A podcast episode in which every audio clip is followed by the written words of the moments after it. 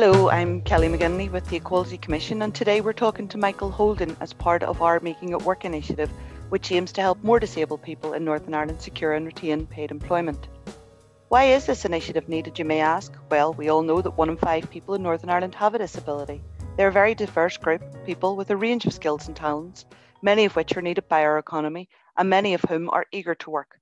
But too often, disabled people face barriers to employment. We know the employment rate for disabled people here in Northern Ireland is currently 37.3%, the lowest figure across all the UK regions. In England, it's 54.4%. So we have some way to go to improve things for disabled people seeking to secure and retain paid employment here in Northern Ireland. So without further ado, let's speak to Michael Holden. Can you tell us about your own experience and maybe some of the barriers that you have faced in your own career? First of all, it's important to me because I'm disabled myself and use a wheelchair all the time. I started my career in engineering uh, before I acquired a disability. So, in that respect, I'm a little more fortunate when it comes to work. But as I transitioned into using a wheelchair, the differences were very subtle but noticeable. Clients whom I had worked with for a long time suddenly started moving their business elsewhere. I, I, they never said directly, but you could tell just from the way they talked that they questioned, you know, whether you had the same ability to perform your work simply because you were using a wheelchair. I also found networking became really difficult, especially at business events, because they would pack as many business people into a room as possible uh, which meant trying to navigate around a room was difficult. And of course, everybody was standing. Tables where you could put coffee or a drink were all for standing height. Trying to make eye to eye contact. There's nowhere, if somebody wanted to have a conversation with you, there was nowhere for them to sit so that I wasn't crick necked looking up at them all the time. And trying to spot somebody in a crowd was impossible being asked to talk somewhere and the rest of the participants are on a platform and they just stick a microphone down at floor level for me and I'm at everybody else's waist height. So people at the back of the room don't get the opportunity to, to talk to me. I also discovered that the agencies that help small businesses are not geared to the nuances and niches of people with a disability and the other difficulties that we face getting into you know some places are still inaccessible um, trying to find training. So with uh, with that in mind i decided to move on and sell my business and started to work specifically in the field of disability. So we designed and developed mobile changing facilities. And during lockdown that became very difficult because all of the outdoor events were cancelled. So we went into research and development and again trying to find an agency that not that were willing to work but had the facilities to work with on research and development with us as a team of um, disabled actors in the business was impossible. So it took a little longer but we worked our way through it. You know i think disabled people are just so incredible at finding solutions because we seem to have to find them everywhere. And that we've got the most creative minds and people don't don't realize that. So we now build modular units and fixed unit changing places bathrooms uh, the first of which have gone online recently. Fantastic. Determination sounds like key to this as well michael. It is determined not just for myself but for the entire team. You know i believe that I get far more productivity. It might take a little bit of time. So I make productivity is maybe the wrong word, but I get the, uh, more enthusiasm, dedication, and attention to detail from a disabled employee than ever I have out of a non disabled employee, considering my engineering business and all of the staff problems that I seem to have there that I get very, very few of now. Unbelievable. Michael, you've you've said there that, that you do have um, disabled employees and, and you you have um, your own company. What advice would you give to other employers about recruiting disabled people? Is there some words of wisdom that, that you would have there? Gosh, I think you know, as an employer, I can get to see both sides of a of the same coin.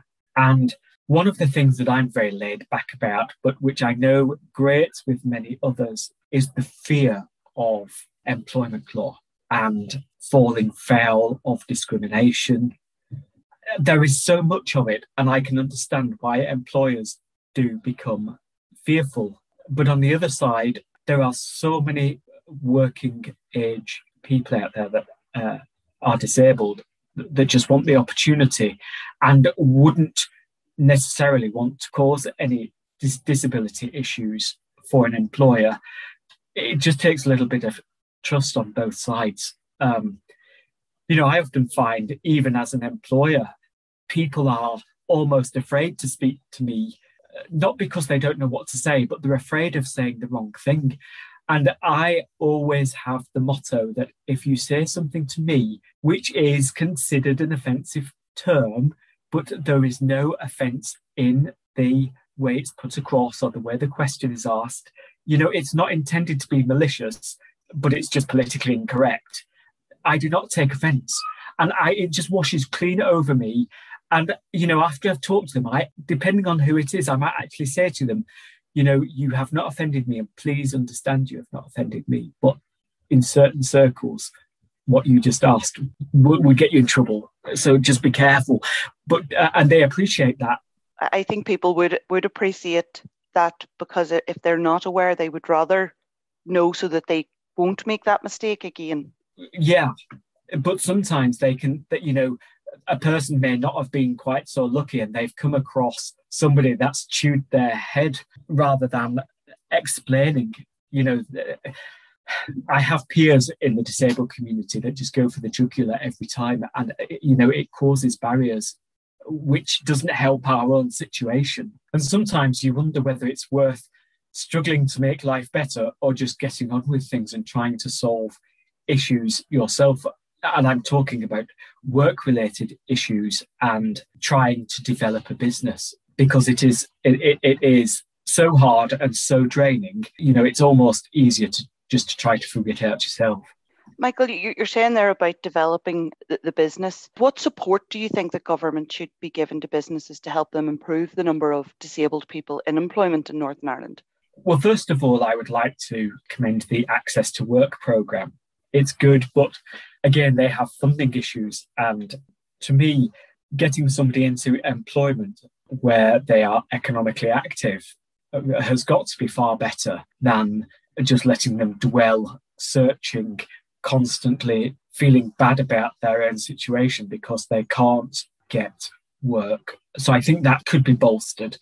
But for larger employers, I think considering not having to make um, national insurance contributions for their disabled employees would be something that could prove interesting, or a reduction in business taxation if they pass a threshold of a certain number of people uh, with disabilities. Okay. There are a number of things. I think improvements to offering the skills program and apprenticeships is something else that could be developed and giving colleges the toolkits to be able to make investments into apprenticeship programs so that disabled people can go into skilled work. You know you could you, you can go to university and education and get uh, you know into finance or computing or you can go into retail. Yep. But just like everybody else we're diverse.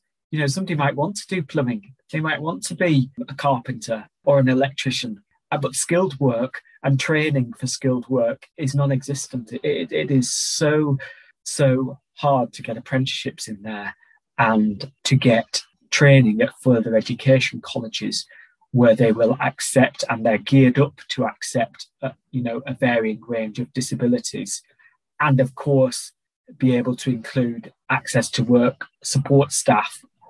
On the course with the employee do, do you think on, on that note just in, in terms of those skill sets needed for trades would you advocate a specific investment or a program to encourage more disabled people to train in and secure those trade skills?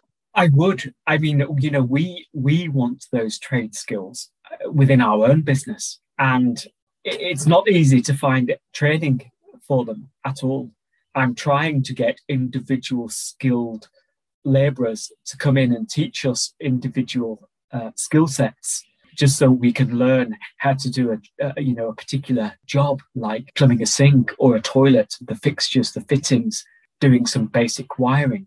But of course when you get to a certain level you have to be registered you have to be qualified you have to be able to offer certification of your work and uh, for disabled people, uh, they simply don't have that availability, that choice, uh, because they can't get training because it's it's simply not on offer.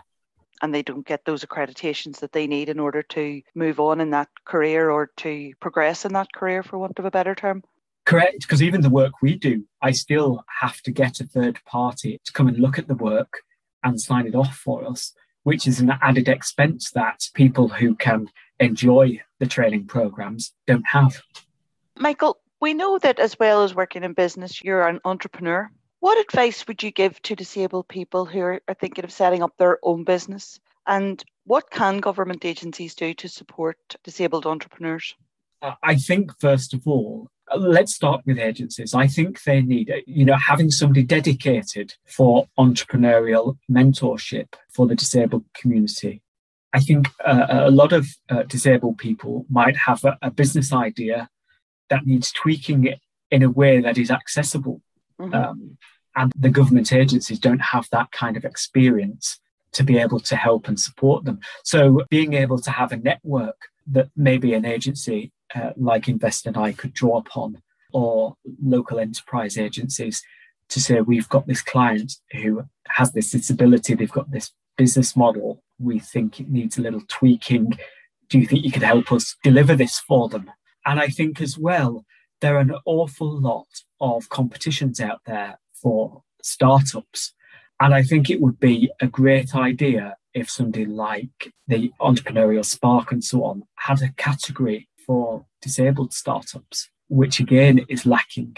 I don't know how many there have been. I've been lucky enough to go through the programs and found them extremely beneficial. But I think, you know, if they had a dedicated slot for somebody with a disability each year to be able to do a pitch, they're a great experience and they help you get across and developing your financials.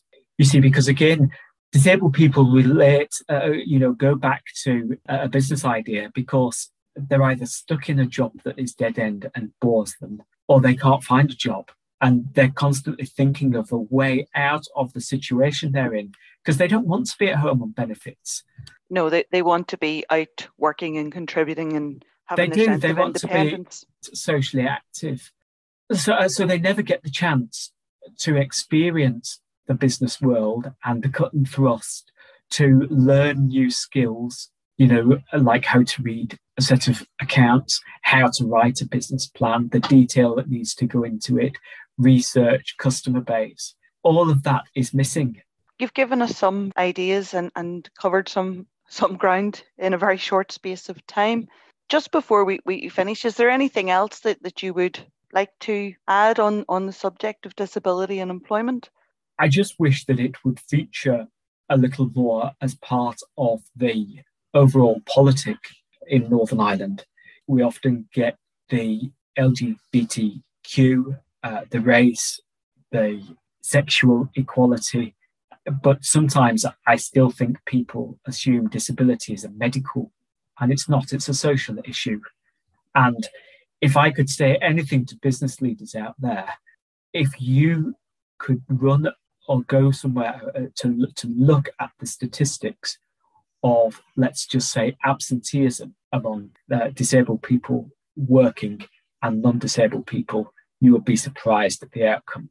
And I'm talking from experience of a couple of places who have a fairly good mix of able and disabled, and the commitment to work amongst disabled staff, to come to work, to participate, and to do their job outstrips. And I, you know, it's a proud thing that I wish I could I could get across far more than I ever get the opportunity to do.